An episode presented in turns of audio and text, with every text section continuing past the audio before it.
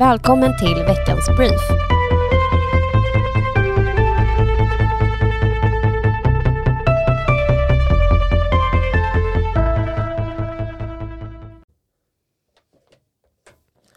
Elpriserna är orimligt höga enligt Moderaterna. Nu presenteras åtgärder. För att mildra effekterna av de rekordstora elpristopparna vill Moderaterna slopa elskatten under januari och februari år 2022. Syftet är att mildra effekten av den rekordstora ökningen av elpriser för hushåll under årets kallaste månader när elanvändningen är hög. Det motsvarar omkring 1500 till 2000 kronor i månaden för en vanlig villa. På sikt behövs en mer energipolitik som säkrar stabil och fossilfri energiförsörjning liksom lägre elpriser. Den socialdemokratiska justitie och inrikesministern Morgan Johansson har kritiserat Stockholmspolisen. Han menar att det är myndigheten själva som har misslyckats med att rekrytera ny personal. Stockholms finansborgarråd Anna König reagerar starkt på Morgan Johanssons uttalande. Hon anser att regionen under flera år har påtalat det ansträngda läget och att ministern själv bär ansvaret. Jag tycker att polisen förtjänar en ursäkt från Morgan Johansson när han nu riktar kritik mot att de är för få. När det är han som har haft ansvaret under två mandatperioder, säger finansborgarrådet till SVT. Behovet av fler poliser kan kopplas till det eskalerade gängvåldet som hittas både i Stockholmsregionen och andra delar av landet. Trygghetsfrågan är en av de viktigaste frågorna för väljarna enligt Novus. Så här säger Johan Forsell, rättspolitisk talesperson för Moderaterna om hur vi ska stoppa gängvåldet det kommer att ta tid att få ordning på de här, den här situationen. Men eh, det går ju fortare om man, om man börjar genomföra saker än om man aldrig gör det. Eh, och jag tror också att man, man får se det här på lite olika sikt. Alltså det, det går att göra mycket på mandatperiod, det är helt övertygad om. Jag tror också att, att det går att förändra det här. Det är väl liksom grundfrågan här. Jag möter många väljare som ju eh, helt ärligt ställer frågan, går det ens att få bukt med problemen? Och jag är övertygad om att det går att göra det. Men det kommer inte att vi kommer inte lyckas om vi gör som vi alltid har gjort. Utan jag efterlyser väldigt mycket ett perspektivskifte. Alltså bort ifrån det här eh, där man börjar med vad man alltid har gjort och sen lägger man på 20 procent. För då kommer det fortsätta vara ungefär som det är. Jag vill istället börja med ett blankt papper och, och fundera kring vad är det som skulle göra det riktigt, riktigt jobbigt att vara gängkriminell i Sverige.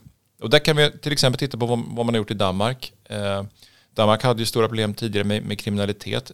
Eh, det finns problem kvar, men medan man i Danmark har pressat tillbaka kriminaliteten har den ju i Sverige eskalerat. Och då är vi inne i saker och ting som dubblerade straff för gängkriminella. Det handlar om att förbjuda deltagande i gängen, alltså göra det straffbart att ens vara med i ett gäng. Eh, vi behöver eh, få bort den här typen av väldigt generösa mängdrabatter, ungdomsrabatter som är i dagens samhälle väldigt förlegade. Vi behöver ge polis, åklagare betydligt bättre möjligheter att kunna avlyssna de här gängen. De måste ju kommunicera. De gör inte det med, med brevduvor och flaskpost utan det är ju med mobiltelefoner och krypterad teknik där, svenska, där, där släpar den svenska lagstiftningen efter. En möjlighet till anonyma vittnen för att bryta upp den här tystnadskulturen vi ser. Eh, och sen naturligtvis fler poliser. Eh, och det är ju aktuellt inte minst här i Stockholm därför att här har ju inte poliserna blivit fler de senaste åren. Trots att befolkningen har vuxit väldigt kraftigt och, och trots att kriminaliteten också ökat. Va? Så det, det, är ju ett väldigt stort svek helt enkelt från regeringen mot stockholmarna att polisen inte är fler än vad de är. Trafikregionrådet Kristoffer Tamsons kräver att en haverikommission tillsätts tillsammans med andra åtgärder från den socialdemokratiska näringsministern Karl Petter Thorwaldsson. Upphovet till det är att SJs inställda avgångar mellan Mälardalen och Bergslagen har eskalerat. För en månad sedan, den 11 november, flaggade SJ för att man skulle ställa in enskilda avgångar i tågtrafiken i Mälardalen och Bergslagen under de kommande två veckorna. Det visade dock sig bli fler än några enskilda inställda avgångar. Bara under ett dygn, fredag den 19 november, ställdes omkring 100 avgångar i Mälardalen och Bergslagen in. Och förra helgen ställdes alla avgångar mellan Uppsala och Stockholm in. Tamsons menar att SJs ägare, staten, det vill säga, måste gå in och ta SJ i örat för att se till att få ordning på problemen och tillsätta en haverikommission. Så här säger Trafikregionrådet till veckans brief.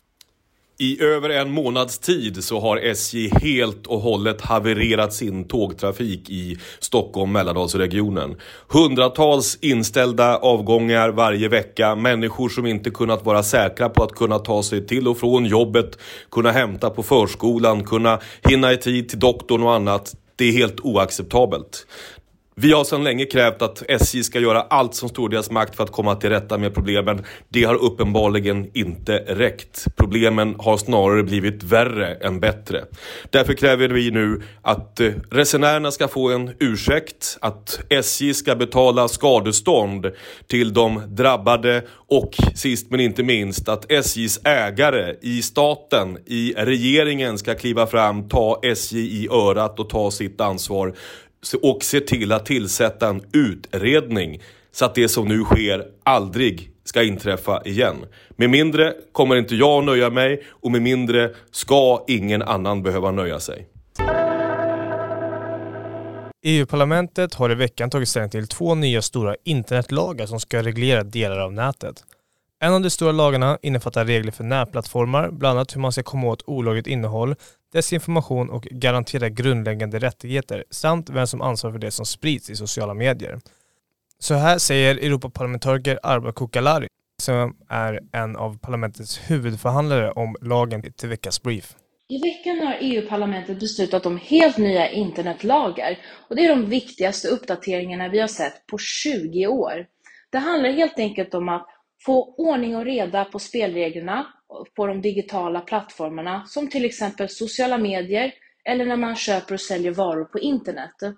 Och för mig och Moderaterna har det varit viktigt att se till att vi har effektiva åtgärder för att komma åt olagligt innehåll som sprids på sociala medier eller olagliga produkter som hämmar konkurrenskraften i Europa.